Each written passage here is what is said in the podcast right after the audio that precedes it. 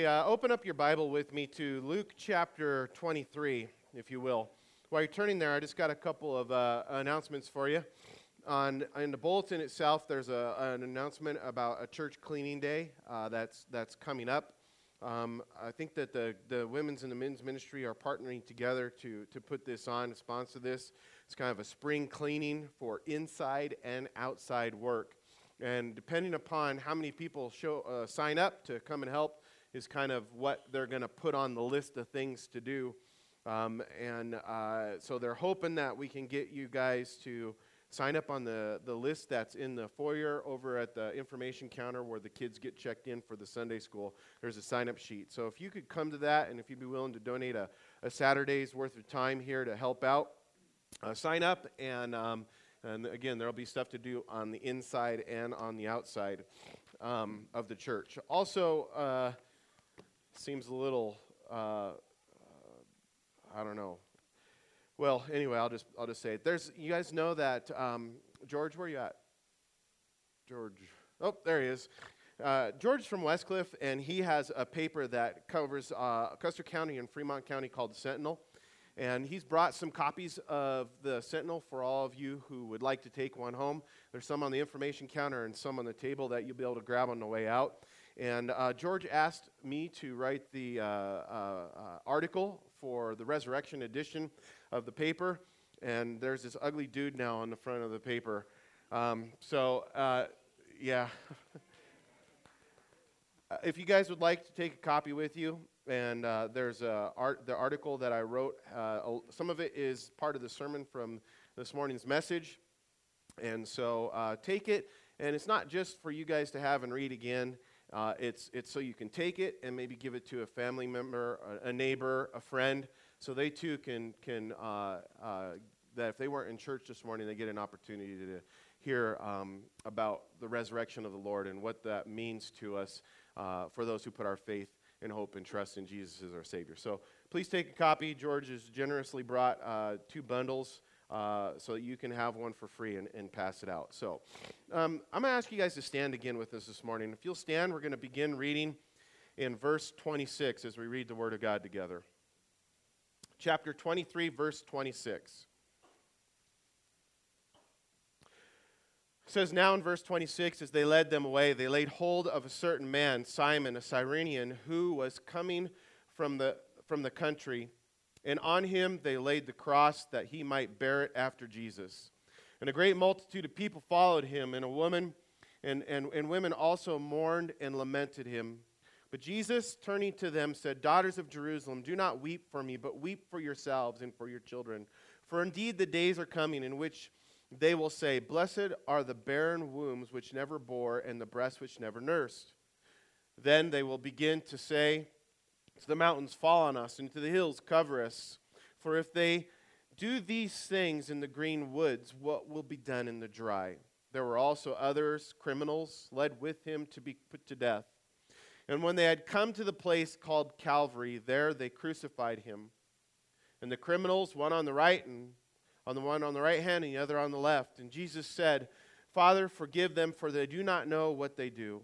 And they divided his garments and cast lots, and the people stood or stood looking on, but even the rulers with them sneered, saying, He saved others, let him save himself.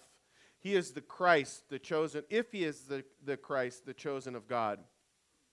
Soldiers also mocked him, coming and offering him sour wine, and saying, If you are the king of the Jews, save yourself. And an inscription was written over him in the letters of Greek, Latin, and Hebrew this is the King of the Jews.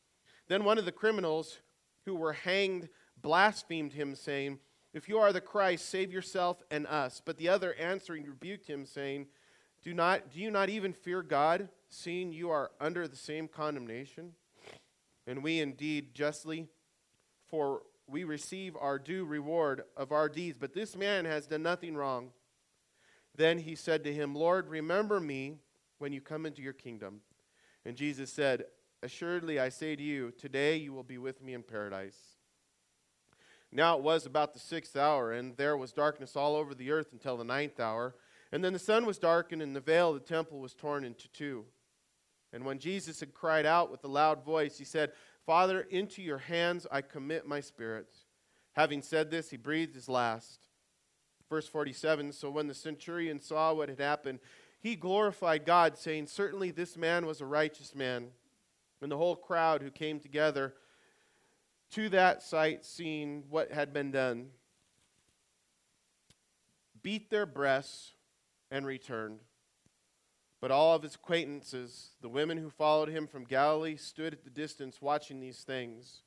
Now behold, there was a man named Joseph, a council member, a good and just man, and he had not consented to their, to their decision and deed.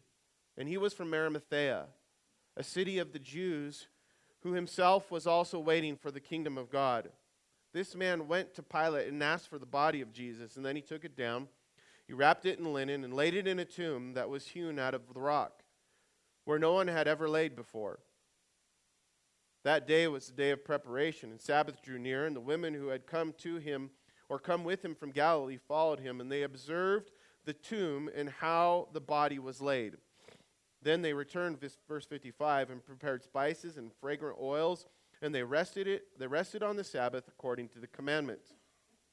Now, verse 20, chapter 24, verse 1, it says, "In the first day of the week, very early in the morning, they and certain other women with them came to the tomb, bringing the spices which they had prepared." But they found the stone rolled away from the tomb. Then they went in it and did not find the body of the Lord Jesus.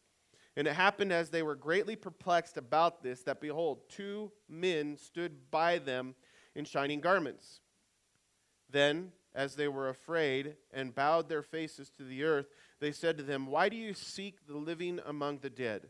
He is not here, but is risen. Remember how he spoke to you when he was still in Galilee saying, The Son of Man must be delivered into the hands of sinful men and be crucified, and the third day rise again. And they remembered his words.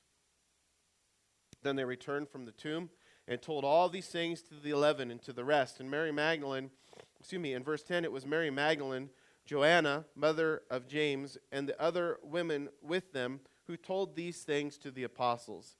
And their words seemed to them like idle tales and they did not believe them. But Peter, he arose and ran to the tomb, and stooping down, he saw the linen cloths lying by themselves. And he departed, marveling to himself at what, happened, what had happened. Father, as we study through this passage of Scripture and reflect upon the sacrifice that you made, and look forward, God, to the resurrection that you that you uh, uh, sh- uh, that you did over death and showing yourself to be alive, showing yourself, Father, to have conquered sin, to have defeated death.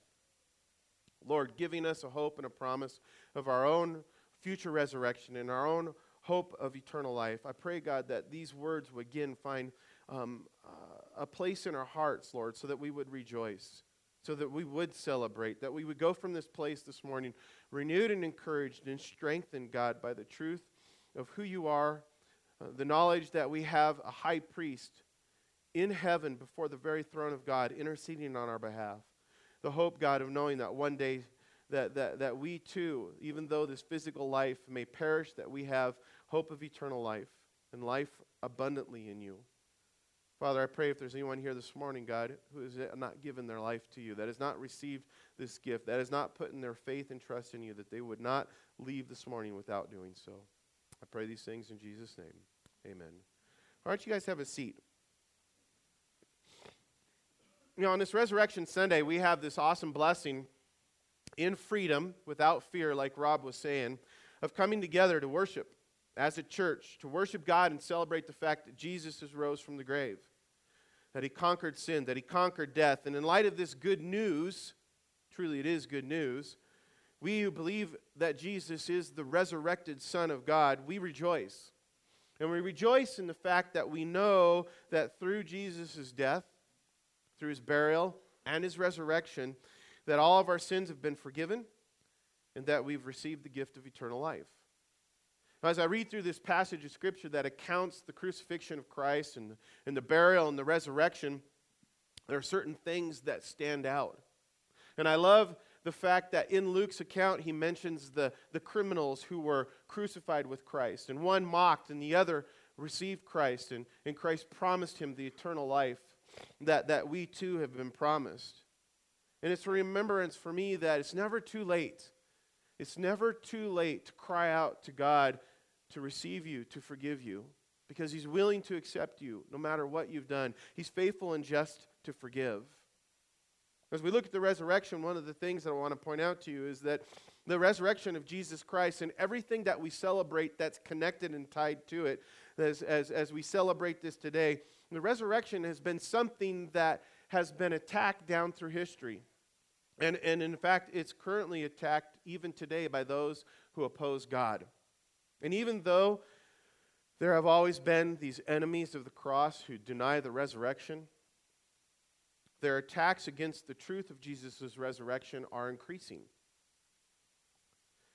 But it should not be a surprise, it should not catch us off guard. In fact, it should give us even a greater hope as we see uh, people coming across, across uh, coming uh, and, and attacking the faith that, that we have. And the reason why we should be encouraged by these attacks is because Jesus told his disciples that in the last days, that, that when his return was near, his second coming to get us and to bring us into heaven with him, that, that, that, that, that, that in these last days, that the enemies of the true gospel, that the enemies would increase and that they would begin to attack the things that are foundational to our faith. But the fact of the matter is, is we have no need to fear these attacks because, you know what? Our faith is real. Our faith is real. It's the substance of things hoped for. It's the evidence of things not seen. Faith. Our faith is real. And, and in addition to that, the death and resurrection of Jesus, which our faith stands upon, is also real. And we can know the truth about Jesus' death and resurrection by many different ways, not only by historical evidences, but also by eyewitnesses, uh, eyewitness accounts, both, both that are recorded in the Bible and others that are recorded in secular history. Eyewitnesses accounts that build a firm case for both the resurrection and, and, and, and the death of Jesus Christ. In light of this, this morning, there are five points of thought that I wish to share with you. Five points of thought that will help you and give us the confidence and assurance that we need to live by faith. In other words, to live boldly as followers of Jesus Christ, who is our risen Savior. As I was studying through this and I read the, the accounts of the, the, the apostles, one of the things that I see is, is, is immediately after Jesus' death, they were fearful. And even though they had seen Christ resurrected, there was still a time of fear in their lives where they didn't live with assurance, that they didn't live with confidence. But we see that when the Holy Spirit came upon them and filled them with power, the knowledge of the fact that, that Jesus was alive and the empowering of the Holy Spirit, which was their assurance of their own future resurrection, gave them boldness and confidence to live in a way that turned the whole world upside down. And my desire for you this morning is we begin to study these things, the Holy Spirit would come upon you as well, in power and strength, and that you would see the truth that, we find in the scriptures of, uh, uh, and the knowledge that our faith rests in, that Jesus is alive. And that we too would be able to live with complete confidence, with complete assurance, given his boldness in this, in this time that we live in when so many people are attacking the very faith that we have and, and the things that, that we believe. The first of these five points is the fact that the Bible, which has been proven to be 100% historically accurate, along with other many with many other secular books of history, that, that, that the Bible, along with many other secular books of history, they document the fact that Jesus was arrested. This is true things. It documents the fact that Jesus was arrested by the order of the Jewish high priest that he was then turned over to the Romans to be put to death. History also tells us that Jesus was then tried by a man by the name of Pontius Pilate. And even though he was found or decreed to be without fault, he was executed by the Roman authorities by the means of crucifixion. A few of the ancient secular writings, in other words, non religious writings, ancient historical documents that document these things as facts and as, as true. There are many. I have a few for you this morning. First, there's the Chronicles of Tacitus. Tacitus was a Roman historian who said this.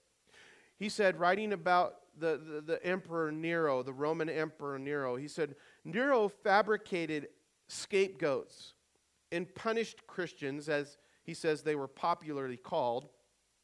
Their originator, Christ, had been executed in the Tiberias region by the governor of Judea, Pontius Pilate. There are other historical mentions.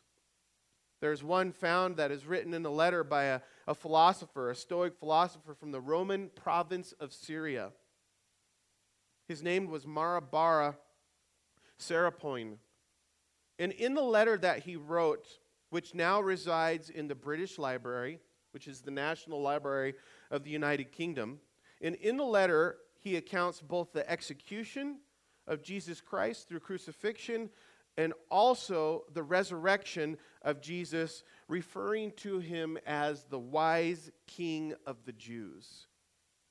There are also the mention of Jesus' death in the writings of, of, of the, the, the, the Greek satirist Lucian, Thallus, a Samaritan born historian.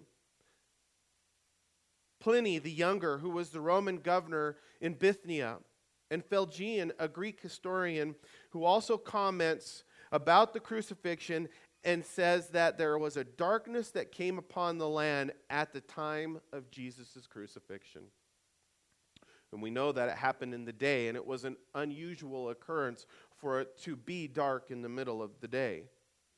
In addition to these, there are also the Jewish historian Josephus. Josephus was not a believer. Josephus was hired by the Roman authorities to give a historical account from the Jews' point of view of the Rome's rule over them. And, and Josephus, he records the, the, the, the death of Jesus, and he said, at this time, there was a wise man called Jesus, and his conduct was good. He was known to be virtuous. And many people from among the Jews and other nations became his disciples. Pilate condemned him to be crucified and to die, but those who became his disciples did not abandon his discipleship. They reported, Josephus says, they reported that he had appeared to them three days after his crucifixion and that he was alive. Accordingly, he was perhaps the Messiah, concerning whom the prophets have reported wonders. And I point all of this out, all of these things to you this morning, and into in order to illustrate the fact that Jesus of Nazareth is a real person of history, is undeniable. He is a person of history who was put to death on a cross outside of the city of Jerusalem 2,000 years ago. The Bible accounts it, and historians from all over account the same thing. Second point I want to make to you is the fact that Jesus' disciples believed that he had risen from the dead and testified that he had appeared to them. And now, this may not seem like a significant thing, we might expect that from Jesus' disciples. But when we consider the fact that they claim to be eyewitnesses of the resurrection, and that they did not deny their testimonies, even though they suffered much persecution, and even eventually put to death for these testimonies, we begin to see the significance of their claims. See, historically, we know that at least 11 of these eyewitnesses, these apostles of Jesus Christ, were put to death because they professed Jesus' resurrection to be true. This is significant because they did not willingly die for what they believed. They willingly died for what they claimed to be true, for what they had professed to have seen with their own eyes. This is important because even though many people will die for something that they believe in or something that they put their faith in, no sane person, no person in their right mind will give up their life for a story that they had made up or for something that they know is not true. This is what sets the apostles and their testimonies of Jesus' resurrection apart. Remember, they saw Jesus crucified, they saw Jesus buried in the tomb. And they claim to have seen Jesus rise back to life and ascend into heaven. And, and they did not deny any of these things as they testified to seeing with their own eyes, even though they were put to death for them. This makes their testimonies compelling. There's a similar example of this within the third point of consideration in regards to Jesus' half brother, a man by the name of James. The Bible makes it clear that James originally believed that his half brother Jesus was crazy. James believed that Jesus was crazy for, for claiming to be the only begotten Son of God. Yet everything that, that James believed about Jesus, it changed after he saw him crucified on the cross, buried in the tomb, and then resurrected back to life three days later.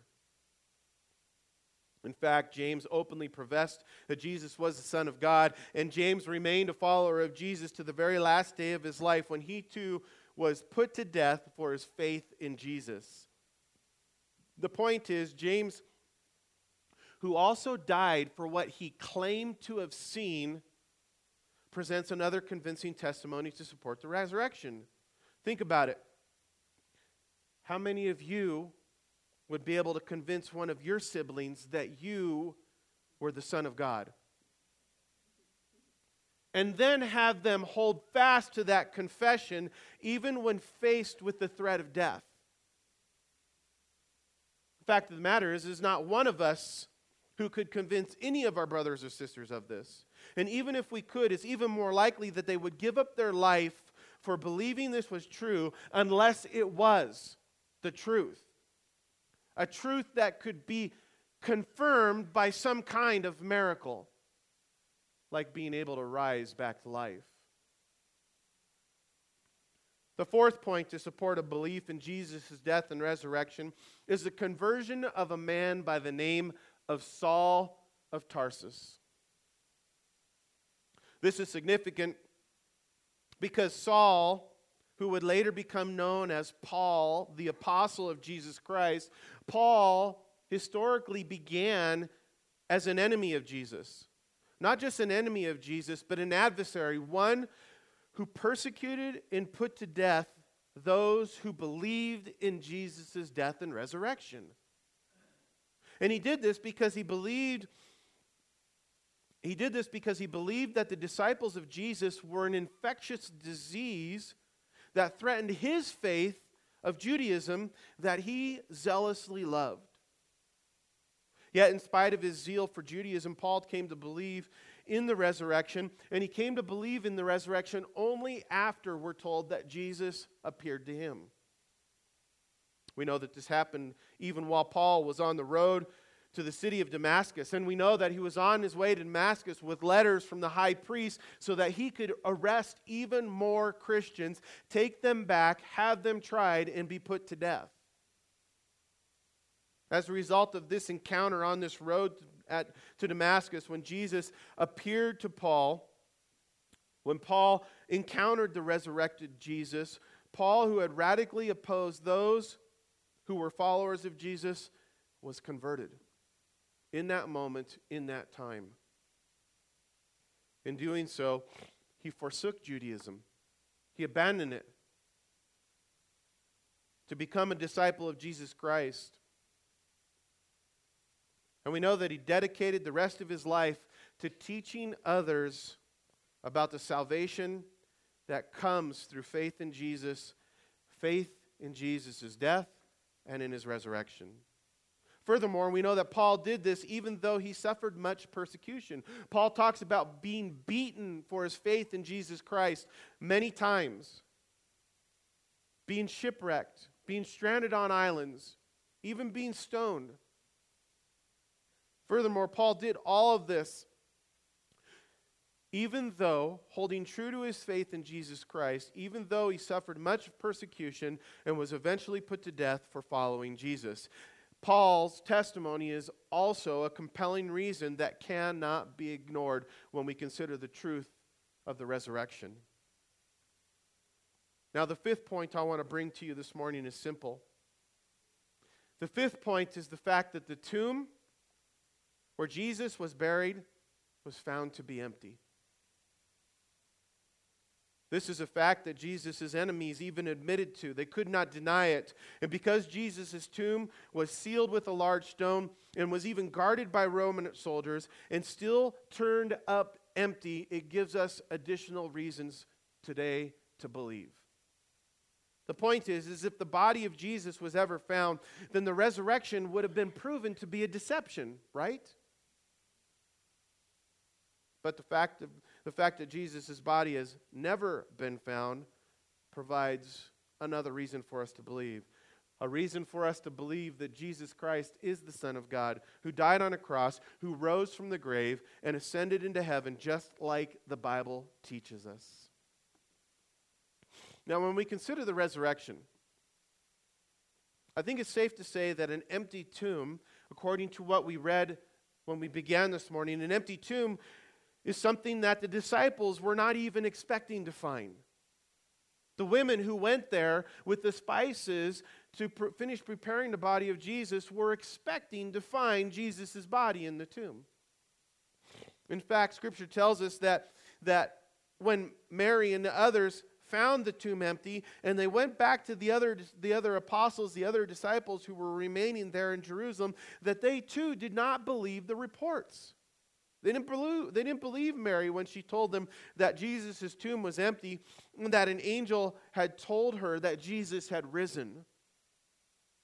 And we see that they, that they doubted, even though Jesus had told them that he would be crucified, even though he had told them and prepared them, saying, Hey, they're going to crucify me, but don't worry, because three days later, three days from then, I'm going to raise up from the grave and back to life.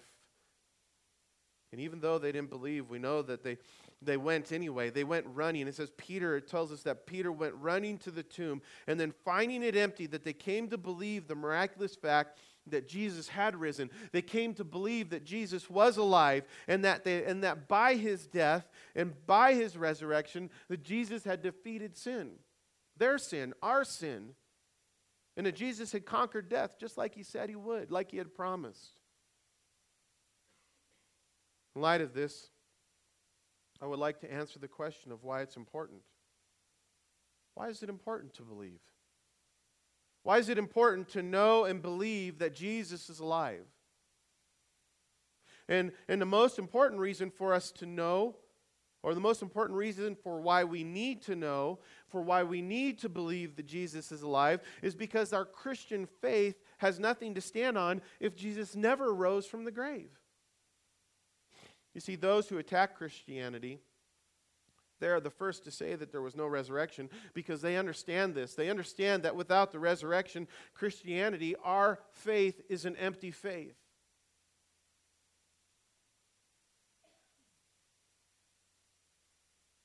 This is why those who attack Christianity in Paul's day would teach that there was no resurrection from the dead.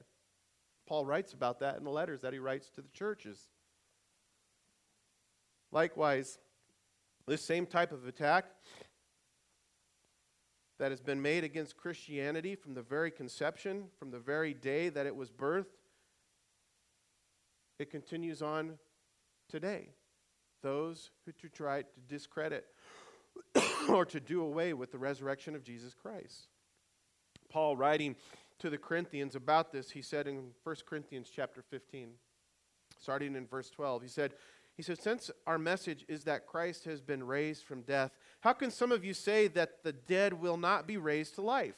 If that is true, it means that Christ was not raised. And if Christ has not been raised from, the, from death, then we have nothing to preach to you.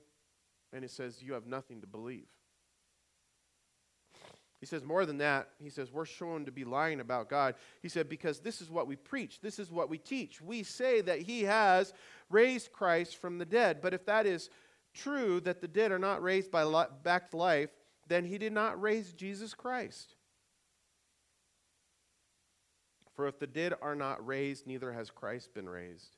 And if Christ has not been raised, he says, then your faith is a delusion, and you are still lost in your sins. And if our hope in Christ is good for this life only and no more, he says, then we are the most pitiable of all men.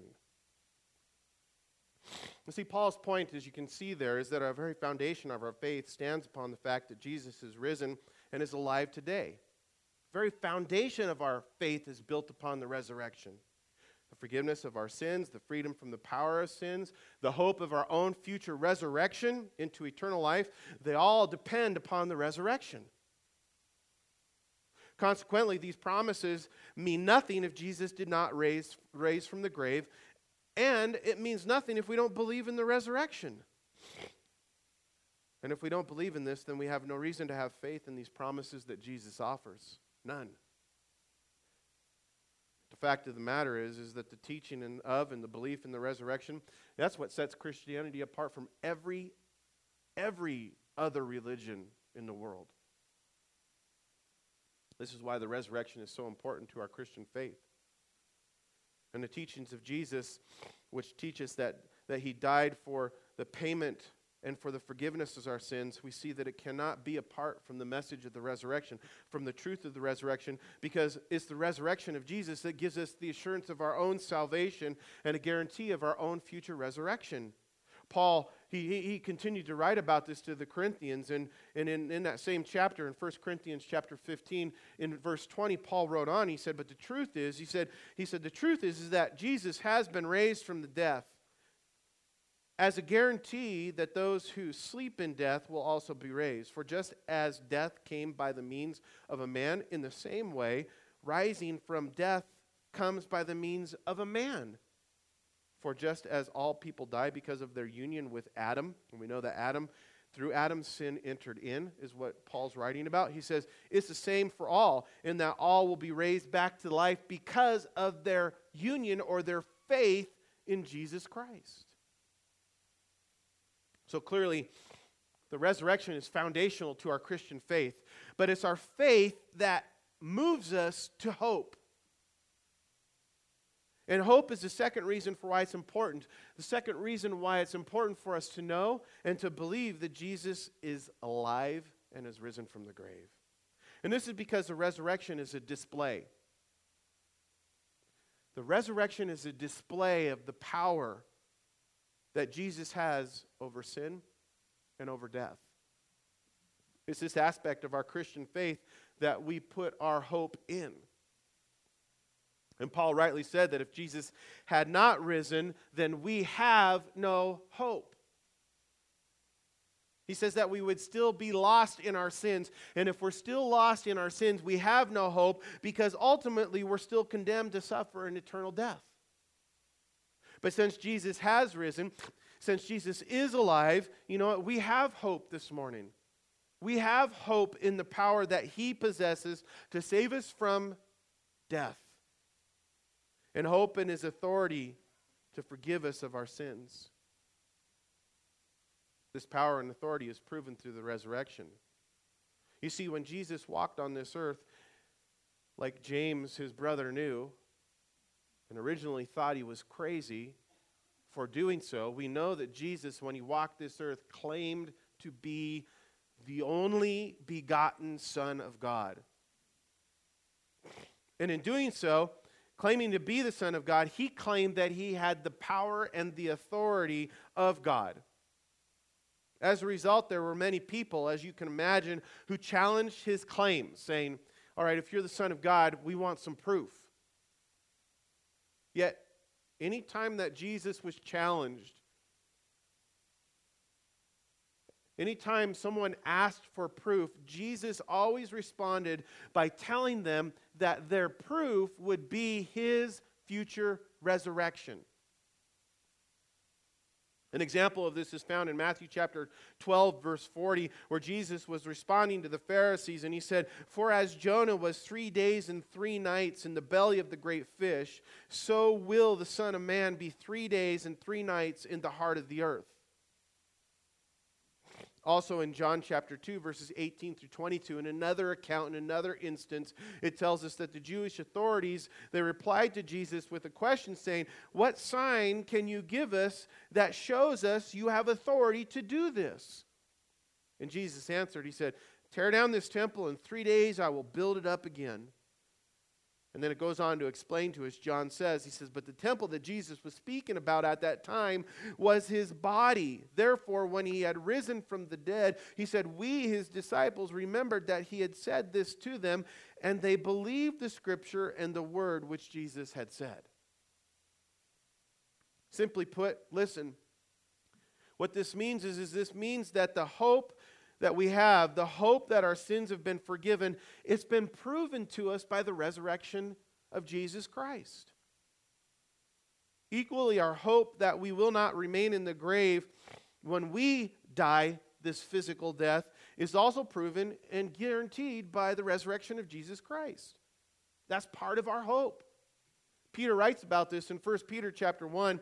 He tells of this hope. He says, he says it's a living hope. He says, But blessed be the God and our Father of our Lord Jesus Christ, who according to his abundant mercy has begotten us, has birthed us to a living hope through the resurrection of Jesus from the grave, from the dead, to an inheritance. What kind of inheritance? He says it's an inheritance that's incorruptible, an inheritance that is undefiled, one that does not ever fade away. He said, one that's reserved for you in heaven. One that is kept by the power of God through faith for salvation, ready to be revealed in the last time. And it was Jesus who also said, He said, the very words of Jesus Christ when he still walked on the earth, he said, I am the resurrection and the life. He says, He who believes in me, even though he may die, he shall live. And whoever lives and believes in me shall never die. So, for us who put our faith and hope in Jesus, what does that mean? When we say we put our faith and hope in Jesus, it means that we believe that He died, that He rose from the grave, and we who have our faith and hope in Jesus, we know that when our soul at death is separated from our physical body, it tells us that it will immediately go into the presence of God, the eternal part of us, because of our faith, because of our hope. In 2 Corinthians chapter 5 verse 8 it tells us specifically it says to be absent from the body is to be present from the Lord. And in the presence of the Lord, there in heaven, it tells us that our soul, the eternal makeup of who we are, it waits until the return of Jesus. If we die before Christ returns. And at that time, when Christ returns, it tells us that our physical body, that it'll be resurrected from the grave. And that at that moment, it will be transformed. It will be transformed from this incorruptible, this, this, this corruptible body into an incorruptible body, one that is been prepared for eternal life. At that time, the soul will be reunited. This is our hope. And it is ensured by Jesus' own resurrection. In other words, how do I have a hope that I too will be raised from the dead? Because Jesus has proven that he has power over death through his own resurrection back to life.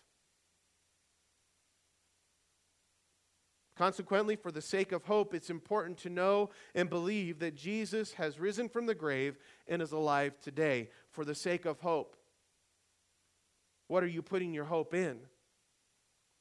But there's also a third and a final reason for why it's important to know. A third and final reason this morning that we need to understand for us to believe, a reason for why we need to believe that Jesus is risen and alive, and it is because the resurrection of God is a display of God's love for us.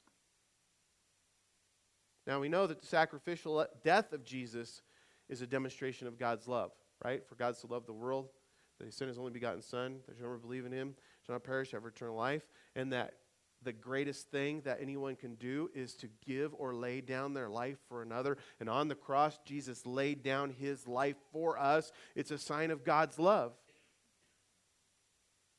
for us. But in the same way that the cross is a sign, a memorial of God's love for us, the empty tomb is also a sign of God's love for us. And the fact that Jesus showed himself to be alive is equally a demonstration of God's love. Now, think about it. If Jesus had never shown himself to be alive, if there was just an empty tomb, if the disciples would have never known for sure that Jesus had, been, had been raised to, back to life, there would be no hope, there would be no faith, there would be no love. The empty tomb without a Jesus, without, a, without an alive Jesus, without a living Jesus, it would have been a, a, a cool, a cruel trick. But Jesus showed himself to be alive. He showed himself to be alive first to his disciples. He appeared to them in the upper room. And then he appeared to many others. We're told that he even appeared to a group of people numbering 500 at one time. And he did so. He appeared to all of them because of his love for us. But the fact that Jesus showed himself to be alive is, is, is, is first and foremost a demonstration of God's love for us because it is our proof that by Jesus' sacrificial death, it is our proof that peace has been restored, that peace has been made between God and us. The Old Testament tells us that God had established a covenant with his people the Abrahamic covenant, the Mosaic covenant. And this covenant, it required the high priest, the Jewish high priest, to enter into the temple once a year, every year. And as he would enter in the temple, he'd go past the veil of separation, the very one that we read about here in Luke that was torn in half upon Jesus' death upon the cross. And he'd go past this veil of separation. He would go into this little room inside the temple that was called the Holy of Holies. And he would go in there, it says, with the blood of a sacrificed lamb. Not just any sacrificed lamb, but a lamb that had been sacrificed specifically for the sins of the nation of Israel, the people of Israel. This day was called the Day of Atonement. And we know that while in the holy place, the high priest would take the blood of the lamb and he would sprinkle it upon the Ark of the Covenant, specifically on a place referred to as the mercy seat. And he would do so because the sacrifice of the lamb and the blood that was spilt was given as a payment for the sins of the nation. But if the high priest, we're told, had not prepared himself just in the way that God had commanded, it said that the priest would be struck down in that very spot as he came before the presence of God in the mercy seat. If he didn't do everything just right, he would be struck down dead, killed. And the sin offering for the nation, for the atonement of the sins, for the payment of the sins, it would not be accepted. Therefore, the people knew that the offering had been accepted and that their sins had been forgiven only when the high priest came out from behind the veil of separation, when he showed himself to be alive. But now, through the death and resurrection of Jesus, Jesus, who is also referred to as the Lamb of God, who was sacrificed for our sins, we who have a new covenant through him, a covenant that is according to grace through faith. And as a result, we're told that we too have a high priest, a high priest who has offered up his body and his blood as a sacrificial payment for our sins, for the forgiveness of our sins, for the payment of the debt that we owed. And the fact that Jesus was sacrificed on the cross, the fact that he rose from the grave and walked on the earth, showing himself to be alive, reveals that the sacrificial offering that he made with his life that was offered up for us, it shows us that it was accepted by God. That Jesus was a sacrificial offering that was acceptable to God. It was enough for the debt that had to be paid. Simply put, our high priest, our high priest, came out alive. And in doing so, he proved that our sins have been forgiven. that we've been restored to God through our faith. And as a result, the Bible tells us that we now can come boldly, boldly into the very presence of God and freely receive all of God's love for us. You see, the cross and the empty tomb, they were just a demonstration of God's love. And through that demonstration of God's love, we have the assurance that, that we're no longer enemies of God, that we're, that we're now sons and daughters of God. And as sons and daughters of God, we can come before Him and not receive His wrath, but receive His love, His goodness, His kindness, His mercy, His forgiveness, His blessings. The place where God calls us into His presence. If the worship team wants to come back up, when worship this morning, the very beginning was, was a little short, but we, we changed things around uh, and do it a little different on purpose because we want to end this morning with a longer uh, a, uh, uh, a time of worship than what we began because truly today is a day to rejoice. Today is a day to celebrate. And we want to send you out from this place with joy in your hearts, with the words of praises on your tongues as we worship and celebrate God through music. But before we get back into song, I want to point out that in the resurrection account, if you look back to Luke chapter 24 with me, in Luke chapter 24, specifically in verse 5, if you look there, We're told that when the two angels appeared to Jesus' disciples at the empty tomb, they asked a question. Do you see the question? they asked this question Why do you seek the living among the dead? That's a profound question.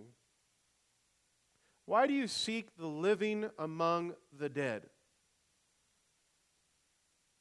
Because Jesus was alive. Why were they coming to the tomb?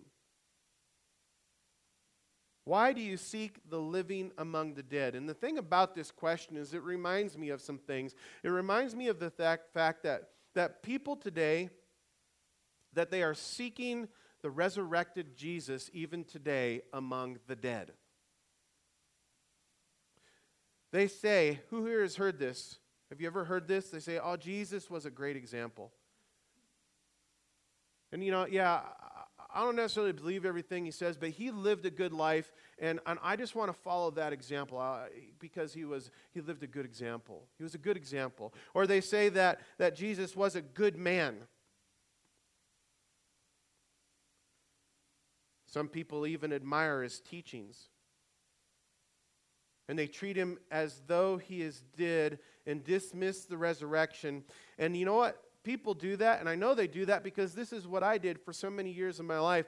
People do this. They, they seek Jesus among the dead because in doing so, they don't have to believe that he is the risen Lord to whom they one day will have to give an account. Because if Jesus is alive and he truly is the Son of God, then it tells us that every knee will bow and every tongue will confess that he is Lord.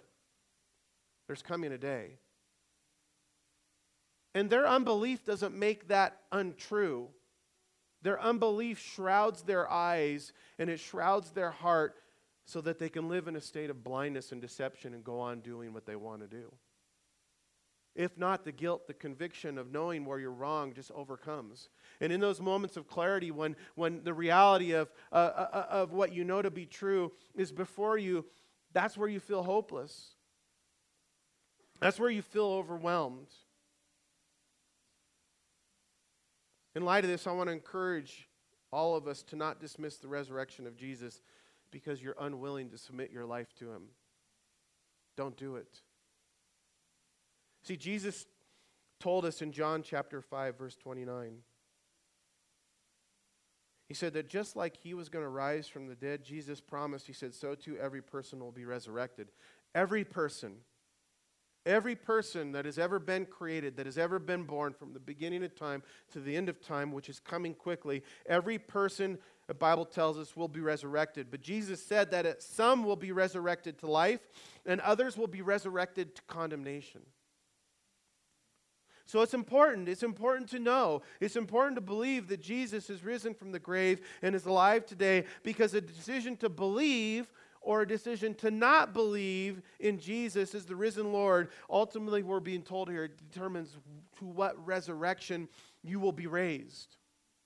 A resurrection of eternal life through your faith in Jesus Christ, or in a resurrection to eternal death as you reject Him as the only begotten Son of God who died on the cross for your sins, for your debt, so that you may have eternal life.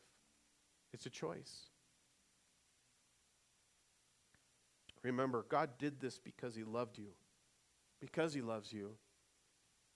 And in John chapter 3, verse 16 and verse 17, together they should go. It says, For God so loved the world that he gave his only begotten Son, that whoever believes in him should not perish but have everlasting life. For God did not send his Son. Listen, God did not send his Son into this world to condemn you. But he sent him into the world, and he had to come into the world so that through him, through the work that he did, through the life that he lived, that he might save. See, God's desire is for you to be saved.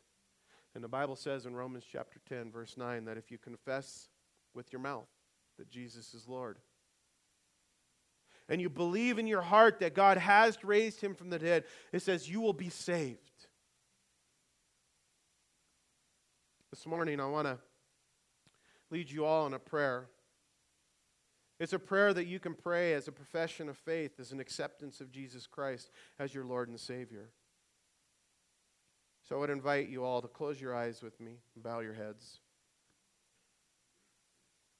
And if you're a believer and you just want to recommit your life, you want to rededicate your life, you want again to profess that you're a follower of Jesus Christ, silently just pray this to yourself.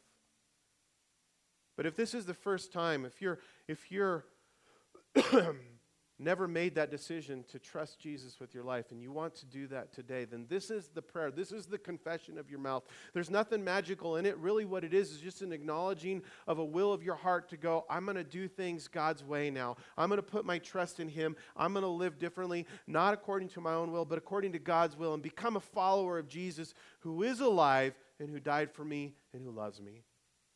And I too would invite you to pray that prayer silently with us now. Dear Lord Jesus, I know that I'm a sinner. And I ask for your forgiveness. God, I believe that you died for my sins and that you rose from the grave. And so today I turn from my sins and I invite you into my heart and into my life. I want to trust in you. And I want to follow you as my Lord and Savior. And I pray this in Jesus' name. Amen. Why don't you guys stand with us as we close this morning on a, song, on a, on a note of song and a note of worship.